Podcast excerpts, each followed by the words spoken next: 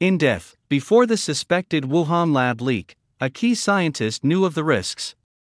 News analysis Before the outbreak of the COVID 19 pandemic, a group initiated by Peter Daszak was soliciting funding for a lab leak prevention and preparation program, a newly discovered document reveals. Daszak later became known as a leading figure in Dr. Anthony Fauci's funding of gain of function experiments at the Wuhan Institute of Virology in China. Daszak also helped instigate the infamous Lancet letter, which was published at the start of the pandemic in February 2020, that had the aim of shutting down any discussions about the possibility that COVID 19 had emerged from a lab. We stand together to strongly condemn conspiracy theories suggesting that COVID 19 does not have a natural origin, Daszak and his partners stated in the Lancet letter. However, before the pandemic, as the newly released document proves, the group initiated by Daszak had been soliciting and receiving taxpayer money to prepare for the likelihood of a lab leak involving a lab enhanced virus. The document is in the form of a 2017 PowerPoint presentation that was obtained through Freedom of Information litigation by the transparency group US Right to Know. A second version of the presentation with slight variations was recently found by data scientist and COVID 19 origin investigator Gilles Demaneuf using an image search. The PowerPoint presentation was part of a pitch to potential funders to bankroll a new project called the Global Virome Project. This project was the brainchild of Daszak and a number of collaborators, with the ostensible aim to collect virus data to prevent and prepare for pandemics. The project sought $1.2 billion to $3.4 billion in funding over a 10 year period. The first slide of the presentation, immediately after the cover page, explains that he world is facing an increasing dual threat from the natural emergence of deadly infectious pathogens and the accidental and or intentional release of their laboratory enhanced variants.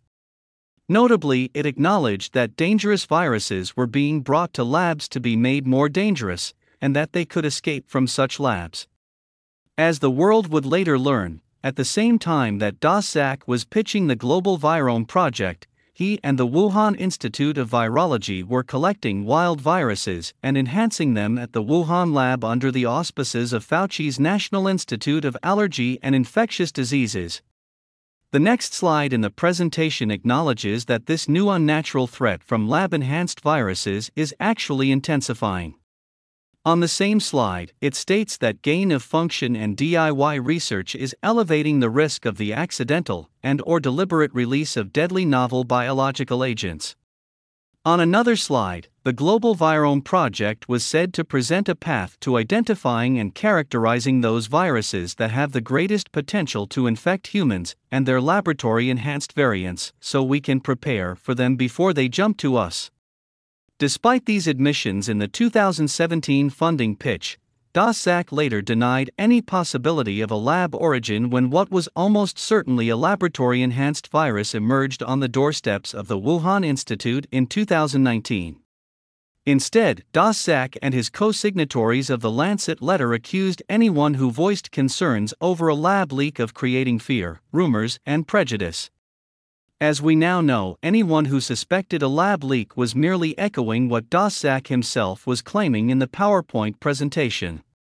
The presentation was attached to a July 2017 email that discussed outreach to potential funders of the Global Virome Project, including the Pentagon, the National Institutes of Health, and the Bill and Melinda Gates Foundation. The email to which the PowerPoint was attached was sent by Cara Chrisman of the U.S. Agency for International Development and was copied to Dennis Carroll, also of the USAID. Both Carroll and Chrisman used government email addresses for the exchange. Other notable recipients of the email were Daszak and Jonna Mazet of the University of California at Davis. Daszak, Carroll, and Mazet would later become signatories of the Lancet letter. Additional email recipients included at least two staff members of Metabiota. Similar to Daszak's EcoHealth Alliance, Metabiota is a so called virus hunting group. It has been previously reported by the New York Post that Metabiota also partnered with Hunter Biden's company Rosemont Seneca. Through the company, Hunter Biden not only funded Metabiota, but also introduced Metabiota to the Ukrainian energy company Burisma, where he served on the board, proposing that the two sides start a science project involving biolabs in Ukraine. While it isn't known whether any Ukrainian labs were involved in the Global Virome project, it is known that staff from EcoHealth Alliance, USAID, UC Davis, and Metabiota were all part of the project and knew about the PowerPoint slides. The staff members involved weren't only familiar with the extreme dangers posed by lab enhanced viruses, but also sought funding to prepare for these dangers. However, when the pandemic hit, the people involved either remained silent or, in the case of Daszak, Mazet, and Carroll, actively covered up what had happened and accused others of being conspiracy theorists. While it isn't known how much total funding the Global Virome project has received since its inception in 2017, it's known that the project continues to actively seek funding. A USAID spreadsheet obtained by US Right to Know shows that USAID paid at least $270,000 directly to the Global Virome project. USAID was further being asked to pay for trips of EcoHealth, Metabiota, and UC Davis staff to promote the Global Virome project.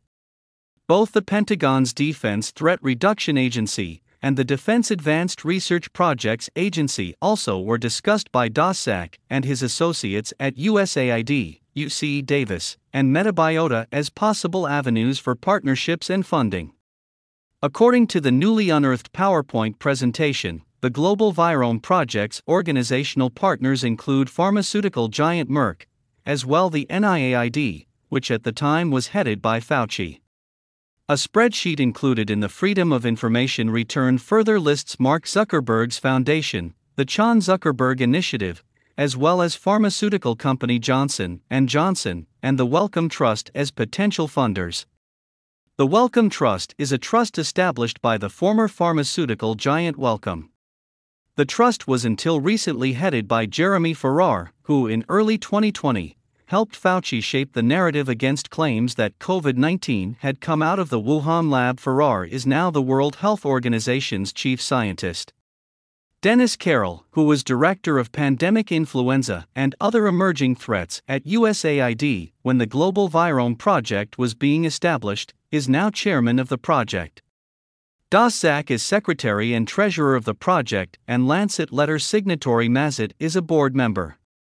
The deep financial and other entanglements of a U.S. government agency, USAID, with the Global Virome Project are evident, as is the fact that Carroll transferred from a prominent position at USAID to a prominent position in the Global Virome Project.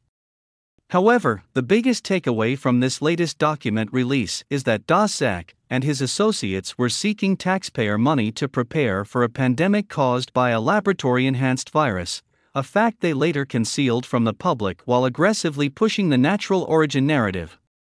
The latest revelations about the Global Virome Project will be the topic of an upcoming episode of Truth Over News to be aired on EpochTV on April 19.